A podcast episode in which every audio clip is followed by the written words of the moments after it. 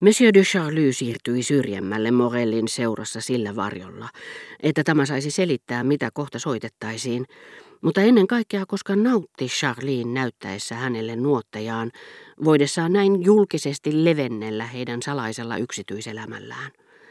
Minä puolestani olin ihastuksissani, sillä vaikka pikku sisärenkaaseen kuuluikin vain vähän nuoria tyttöjä, heitä kutsuttiin korvaukseksi aika paljon suurempiin iltajuhliin.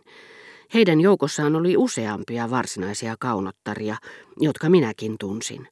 He hymyilivät minulle jo kaukaa tervetuliaisiksi. Aina silloin tällöin ilmassa leijui sitä somistava kaunis tytön hymy. Se on iltojen ja päivien monipuolinen ja odottamaton koriste. Ilmapiiri, missä nuoret tytöt ovat hymyilleet, jää mieleen. Kyllä ihmiset olisivat hämmästyneet, jos olisivat kuulleet, mitä paroni de Charlie oli illan kuluessa vaivihkaa sanonut usealle korkeassa asemassa olevalle kutsuvieraalle. Hän puhui vuoron perään kahdelle herttualle, arvossa pidetylle kenraalille, tunnetulle kirjailijalle, kuuluisalle lääkärille ja rikkaalle asianajajalle. Mutta hänen sanansa kuuluivat näin. Asiasta toiseen. Satuitteko näkemään uutta lakeijaa? Tarkoitan sitä pienokaista, joka seisoo vaunujen takana. Entä tunnetteko ketään Orjan serkun palvelijoista? En tällä hetkellä. Tiedättekö mitä? Pääovella oli vaunun ovia avaamassa vaaleatukkainen polvihousuinen ilmestys, joka vaikutti todella miellyttävältä. Hän kutsui ajuriani aivan hurmaavasti. Olisin halusta pitkittänyt tapaamista. Niin, mutta pelkään pahoin, että hän ei halua, ei sinne päinkään, ja siinä kursaillaan sitten. Kyllä teitä kismittäisi, tehän pidätte siitä, että kaupat lyödään lukkoon heti.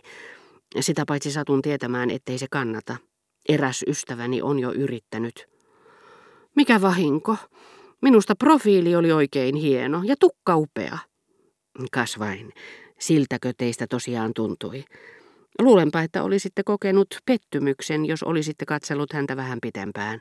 Ei kuulkaa, tarjoilupuolella vielä kaksi kuukautta sitten olisitte nähnyt varsinaisen ihmeen, pari metriä pitkä kaveri, ihanteellinen iho, ja kaiken kukkuraksi piti siitä. Mutta tämäkös lähti Puolaan? Se on vähän kaukana se.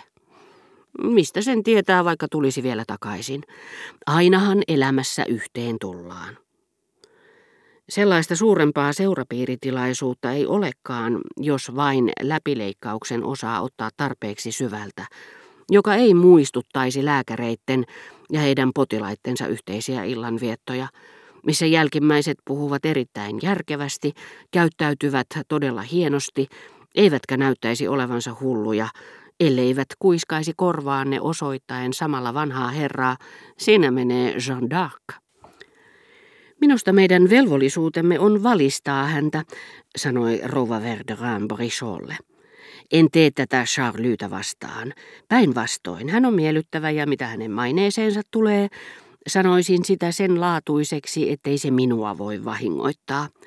Minähän vihaan hakkailua pikkupiirin illallisilla, miehet kun latelevat typeryyksiä jollekin naiselle nurkassaan, sen sijaan, että keskustelisivat mielenkiintoisista aiheista.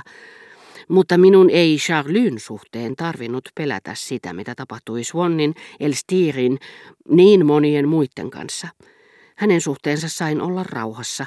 Hän tuli päivällisilleni ja vaikka siellä olisi ollut kaikki maailman naiset, yleistä keskustelua eivät häirinneet hakkailu eikä kuiskuttelut. Charlie on toista maata, hänen kanssaan ei tarvitse pelätä.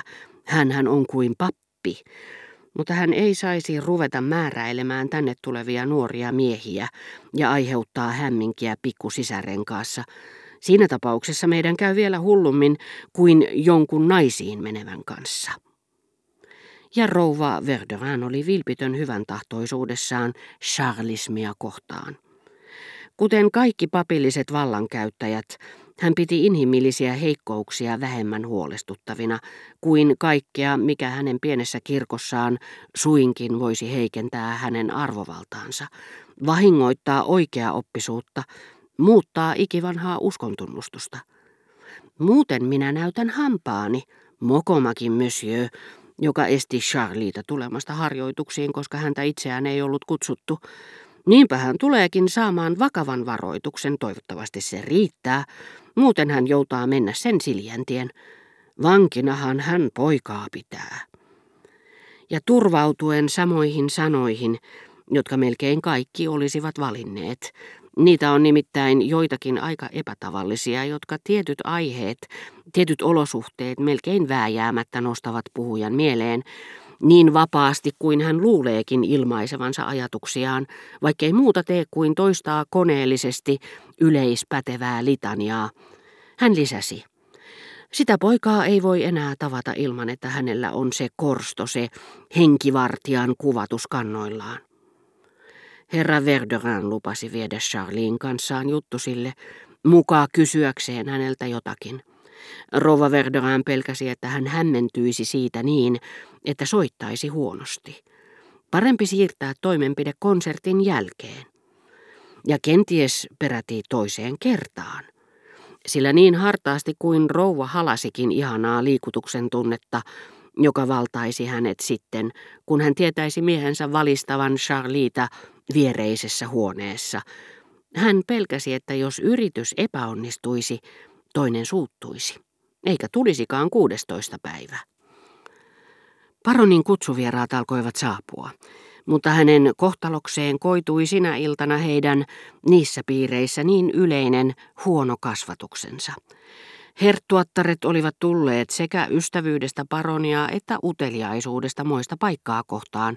Menivät suoraa päätä hänen luokseen ikään kuin juuri hän olisi ottanut vastaan, ja sanoivat minulle askeleen päässä Verdörääneistä, jotka kuulivat kaiken, näyttäkää ihmeessä missä on Verdöräänin eukko.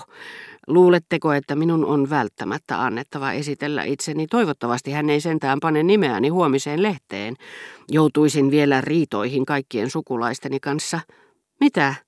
Tuo valkotukkainen nainenko? No mutta ei hän aivan sivistymättömältä näytä. Kuullessaan puhuttavan neitivän töistä, jota ei näkynyt tulevaksi, useampi kuin yksi huudahti. Ai sonaatin tytärkö, näyttäkää missä ja tavattuaan ystävättäriään he eristäytyivät, seurasivat ivallista uteliaisuutta kihisten vakituisten sisääntuloa, onnistuivat korkeintaan osoittelemaan toisilleen hieman erikoislaatuista kampausta, joka omistajansa ansiosta oli parin vuoden kuluttua tuleva muotiin suurmaailmassa, ja sanalla sanoen pahoittelivat, ettei tämä salonki ollutkaan niin erilainen kuin muut heidän tuntemansa, pettyneinä kuin ainakin maailman naiset, jotka uskaltauduttuaan Bryantin kapakkaan siinä toivossa, että chansonnier pilkkaisi heitä, saavatkin sisään tullessaan kuulla kohteliaan tervehdyksen, eikä odottamaansa kertosäettä, katsokaas tätä naamataulua, katsokaas mikä naama.